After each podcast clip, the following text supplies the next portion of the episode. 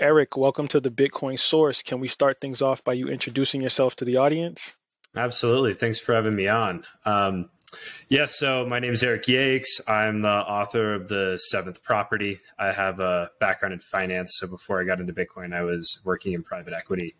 And, um, you know, I, I would deal with investments in companies that were declining. So we would look at companies that were either kind of going into distress, um, kind of on the verge of bankruptcy, and we'd look to buy them and turn them around for different things. And that was kind of how I started my career in the financial world. And, uh, you know, it gives you a lot of exposure to all the problems in the economy that exist. And, um, and over time, you know, once I discovered Bitcoin, I kind of realized that this is a solution to the central banking issues that cause a lot of these problems. And, um, and that caused me to just jump into the industry. And when I started researching and getting deep into the industry, that drove me to write a book that I thought would, you know, work well with a broad audience as well as kind of like make the, uh, the, value proposition for Bitcoin very clear for like financial and economic type people. Um, and you know, I just wanted to put something out there that was pretty holistic and covered a lot of different areas of Bitcoin that I think are important to understand if you're really serious about getting into it. And uh, yeah, other than that, I'm working on setting up a fund right now um, for the VC side of the industry and supporting Bitcoin companies. And you know, if anybody wants to reach out to me about anything, you know, please do. I'm on Twitter. It's the best way to uh, to look me up, and it's just my name is my handle. Thank you, Eric. That was a great introduction, and you know, you talk about your book, you talk about the seventh property, and what I've always been curious to know about where did you source your Bitcoin knowledge from, whether it was people, books, or even courses in the space in the Bitcoin ecosystem that helped you or orange pilled you. So could you kind of break that down to the audience, like what some of those things were? Yeah, a lot, you know, a lot of it was books, and there were uh, definitely a lot of like various papers that I read. I mean, a, a lot of the research in the book that went into like the non uh, Bitcoin side of it. So like the first half of the book, I'm just covering you know monetary history and how the Fed works as well as other banking systems, and um, you know a lot of that I I wanted it to uh, you know I sourced that from a variety of different papers. And uh, I, I tried to get actually a lot of that from the Fed um, because I wanted to, I didn't want to just come from, uh, you know, one source of information that kind of confirms my beliefs and everything. And I wanted to pro- provide evidence and truth from other areas. And, um, but that was easier because the story of central banking just kind of tells itself. In terms of like Bitcoin, a lot of the resources that I was looking at, you know, I think the Nakamoto Institute is a really good place for like various blog posts that are really important to the community. Um, Nick Szabo's writing, I think, is very important. And uh, there, there was a good amount of books. I mean, for, mostly in terms of books, I just read technical books. And like really, when I was first getting into the research, the only big book that I was aware of, because I was relatively new to the industry, uh, the only big book that I was aware of was like the Bitcoin Standard.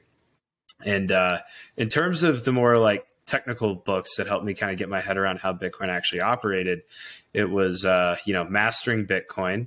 And you know, coming from the financial world, I didn't have any sort of developer background, so I you know had to first learn a little bit about how to like code Python, and then I did Jimmy Song's programming Bitcoin book. And I mean, in terms of you know, to my knowledge, out of the more technical areas you can get into and learn about Bitcoin, I think that book's definitely the best place to do it. It's pretty time consuming and it's a lot of work, um, but it, it, really helped me get my head around the technical aspects of Bitcoin. Other than that, there was one other textbook that was pretty old. I think it was published around 2015 it was a group of different university professors. It was actually pretty good. Um, and that was called Bitcoin and cryptocurrency technologies. That gave like a really good history of the industry and kind of talks about it from a, a, different angle than I think a lot of the Bitcoin literature does. Um, that's a that's a full blown textbook, and I, I, read that, and that was really helpful too. Um, I'd say that those those are kind of the primary areas that I was digging into. Yeah, most definitely, and I think that you know we can clearly tell if anyone's read your book, they can clearly tell that you've done your 100 hours of Bitcoin research because there's a lot of books out there, the Bitcoin Standard, some other books in the space that are really ubiquitous and people really love. And what I really like about your book, Eric, is that you break down the properties and the protocol of the asset in each chapter, and you kind of give like a really good um, disclaimer and example of why these things in Bitcoin are super important. And that kind of leads into my next question, which is what we're seeing in the market right now, what we're seeing in the ecosystem right now, where there's a lot of FUD and there's a lot of issues where you're dealing with like FTX. My question to you, Eric, is you know after seeing the bankruptcy of FTX and people losing you know their money in these crypto Ponzi schemes, do you feel like Bitcoin will decouple in the next cycle coming up? Yeah, I I, I don't try to be too. Uh, um, I don't try to get too crazy about these narratives. I don't, I don't want to mislead anybody, but you know, my speculation is, yeah, I think that um, I think that with this past cycle, we really reached a very broad audience of people at this point, and a lot of people understood crypto um, and got exposed to it. And a lot of people are starting to witness a lot of the problems with it. I think in the 2017 cycle, it was not nearly at the scale and significance that it was in this past cycle. Um, and that's a big deal. I think another big piece too is probably going to come from the regulatory backlash, which I'm not excited about. I think that there's going to be good things to come from it. We want to get rid of all the scams in the industry. I also think it could start cause problems for Bitcoin companies. Um, and if you want to be like a software provider to Bitcoin, and um, if you know in the future some of the regulators try to classify you as like a money transmitter, you know, some sort of financial services regulation, that that's not good. And I'm not a fan of government intervention either, but I do think that there will be some benefits that come from it. Um, and and I think that those two things are going to make it really hard for the crypto ecosystem to return and have another major bull cycle and you know i because because basically like what i boil down all the complexity to is if people weren't able to it's one thing if these tokens were all being used as like an equity security and they were using that to circumvent uh, having to actually go through a securities registration and all the you know paperwork and compliance that comes with that that would have been one thing. And that still would have brought a lot of financing to the industry because it, what it does is it kind of changes the model of venture capital. When you think about like traditionally how venture capital would work um, you have like a 10 year investment horizon. You're investing in a bunch of different companies. You, you know, if you go raise a hundred million dollar fund, you're going to go invest in like 30 different companies over the next like three to five years. And then it's not going to be until another five years, so 10 years in total, that you end up selling out of a lot of those investments. And what this whole token model allowed VC funds to do was not actually be able to, or actually be able to sell out much earlier. And that's because the only way you could sell out before these token models was if you had, you know, company with product market fit. You had buyers. You had somebody who would actually be willing to buy that. Um, and it, it, couldn't just be something that was completely worthless. Otherwise, you're just not going to find a buyer. And this token model allowed VCs to just pump up prices and dump it on retail investors.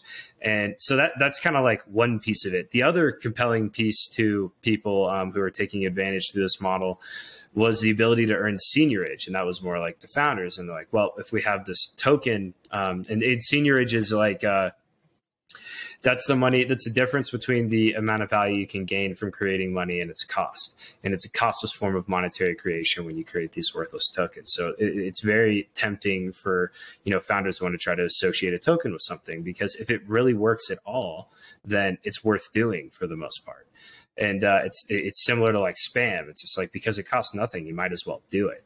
And um, and and I think that a lot of people kind of had that mentality. So like those two things. Um, they made it really compelling to want to pump token prices and all the leverage all the contagion all these things that emerged were like predicated upon the asset values of these tokens being pumped if it, it, you know if like the world wisens up and regulators step in then those two big pillars of it all go away and um, and we'll we'll see how that plays out. But nonetheless, I think it one it, one it's going to be really hard for the crypto side of the industry to really witness another major bull market.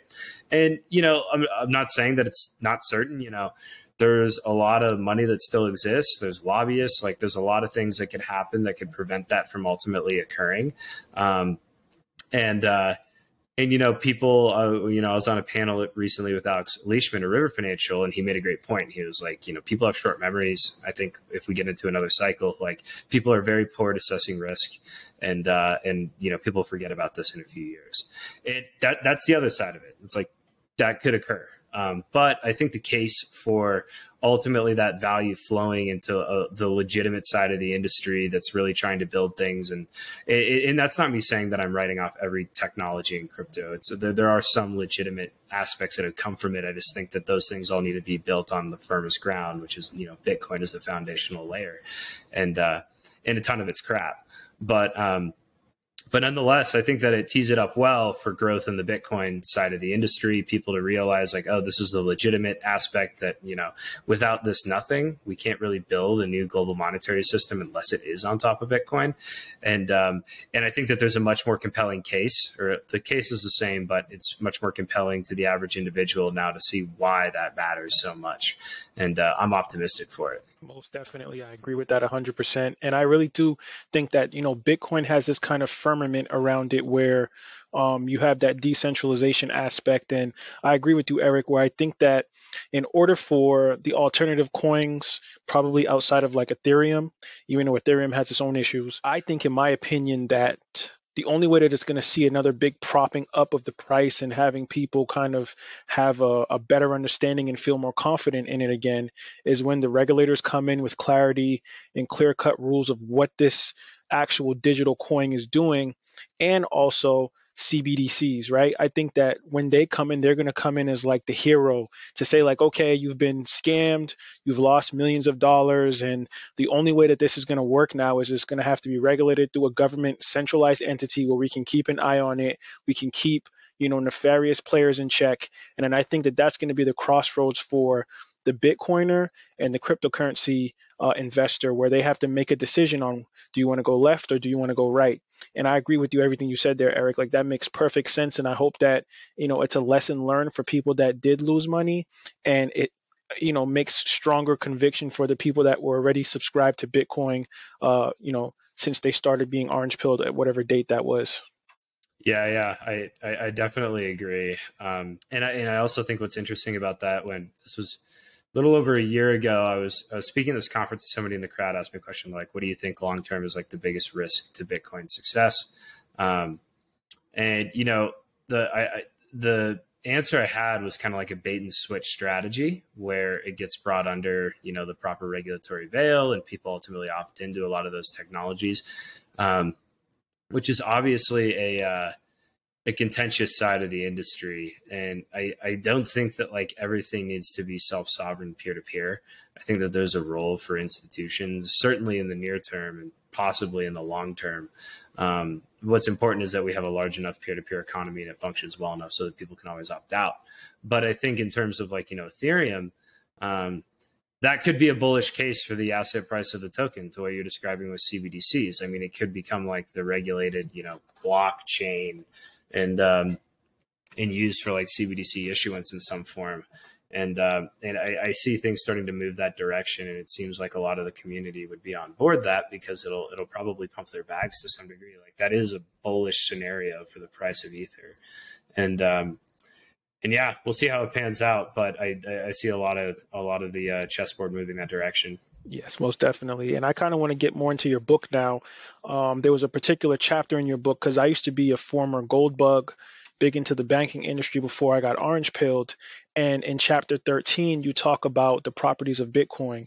And there was something in there that you talked about that I want to ask you now that I have you here um, on the podcast, which was you know, you talk about inflation rates. And my question to you, Eric, is will the Bitcoin inflation rate drop below gold's inflation rate over time? Uh, yeah, I mean, the, the thing about gold's inflation rate is that, you know, it's not certain like Bitcoin's is. Um, and we're measuring that by the change in like the actual monetary supply.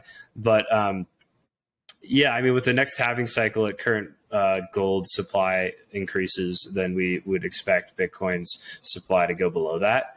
But um, you know, the the gold supply fluctuates over time, and and it could change in various ways. But overall, it's kind of ranged between one and a half to two and a half percent throughout history but the next halving will be below that at you know less than one percent. Yeah, and I think that you know gold has been pretty stagnant over the last decade, and even like today, for example, the S and P 500 rallied today, but people don't realize that that's kind of a precursor to the Fed the Fed hike that they're going to have in a few days. So I think that anytime you have a rate hike or an impending rate hike, you always see like wonky things go on in the market. But when you look at gold, gold didn't really rally today. Like it did all right, but it didn't do great and it didn't do as good as in comparison to Bitcoin over the last decade. And that's kind of what was the light bulb aha moment for me, where uh, you know, I realized that gold had some properties that were beneficial, but it also had a lot of negatives that could impact you, especially if you're holding it over the long term. And it just was like, it made perfect sense to me that Bitcoin would be the de facto better store value over gold. And then when I read your book and I read chapter 13 and you kind of broke it down into an almost science, I was like, okay, this this guy knows what he's talking about. Like, it's good stuff. Yeah, it, it, and I think that like you know when I break that down, I I wanted you know, it's a good qualitative way to like communicate to people, you know, here, here's what we're looking at. Um, and all of this is predicated upon, in the long term, the ultimate adoption of Bitcoin. That's the number one driver of all of it. Without Bitcoin, becoming more widely accepted and utilized and various functions that it can be utilized, um, you know, none of that will come true. But we can we can look at the fundamental properties of everything else that it has and say, well, it's better at everything else right now. So making the bet that it will come true is probably the best bet that you could be making, and uh, and we'll continue to you know demonetize a lot of assets like gold and replace their function. And also, you know, gold has become so constrained over the past you know century that it, it really hasn't functioned well. I mean, there's no practical way to actually use gold as a medium of exchange in any form. And it's really not even its functionality that has enabled it to become um, an alternative hedge uh, within an economic crisis. It's um, it's really just uh, you know more of a narrative at this point.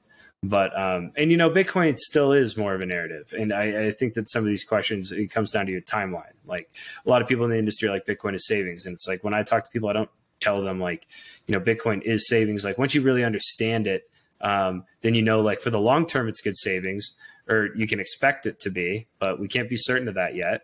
And um, but you know, in the short term, we wouldn't get it to a point where it does become that in the short term. That's going to take a lot more scale and liquidity of the of the monetary asset for it to ultimately get there. In the book, you do something that's profound that a lot of writers that talk about Bitcoin don't really talk about. They're just really trying to orange pill the audience when they write the book, and you talk about the criticism of Bitcoin. And you have, when we're talking about gold, for example, the Peter Schiffs of the world, where it doesn't matter what kind of Bitcoin content you send them, books, podcasts, episodes, there's like no changing their narrative of why gold is a better store of value than Bitcoin is. And why do you believe the mainstream media, you know, the economists that are out there, um, you know, dismiss Bitcoin as a transformational technology?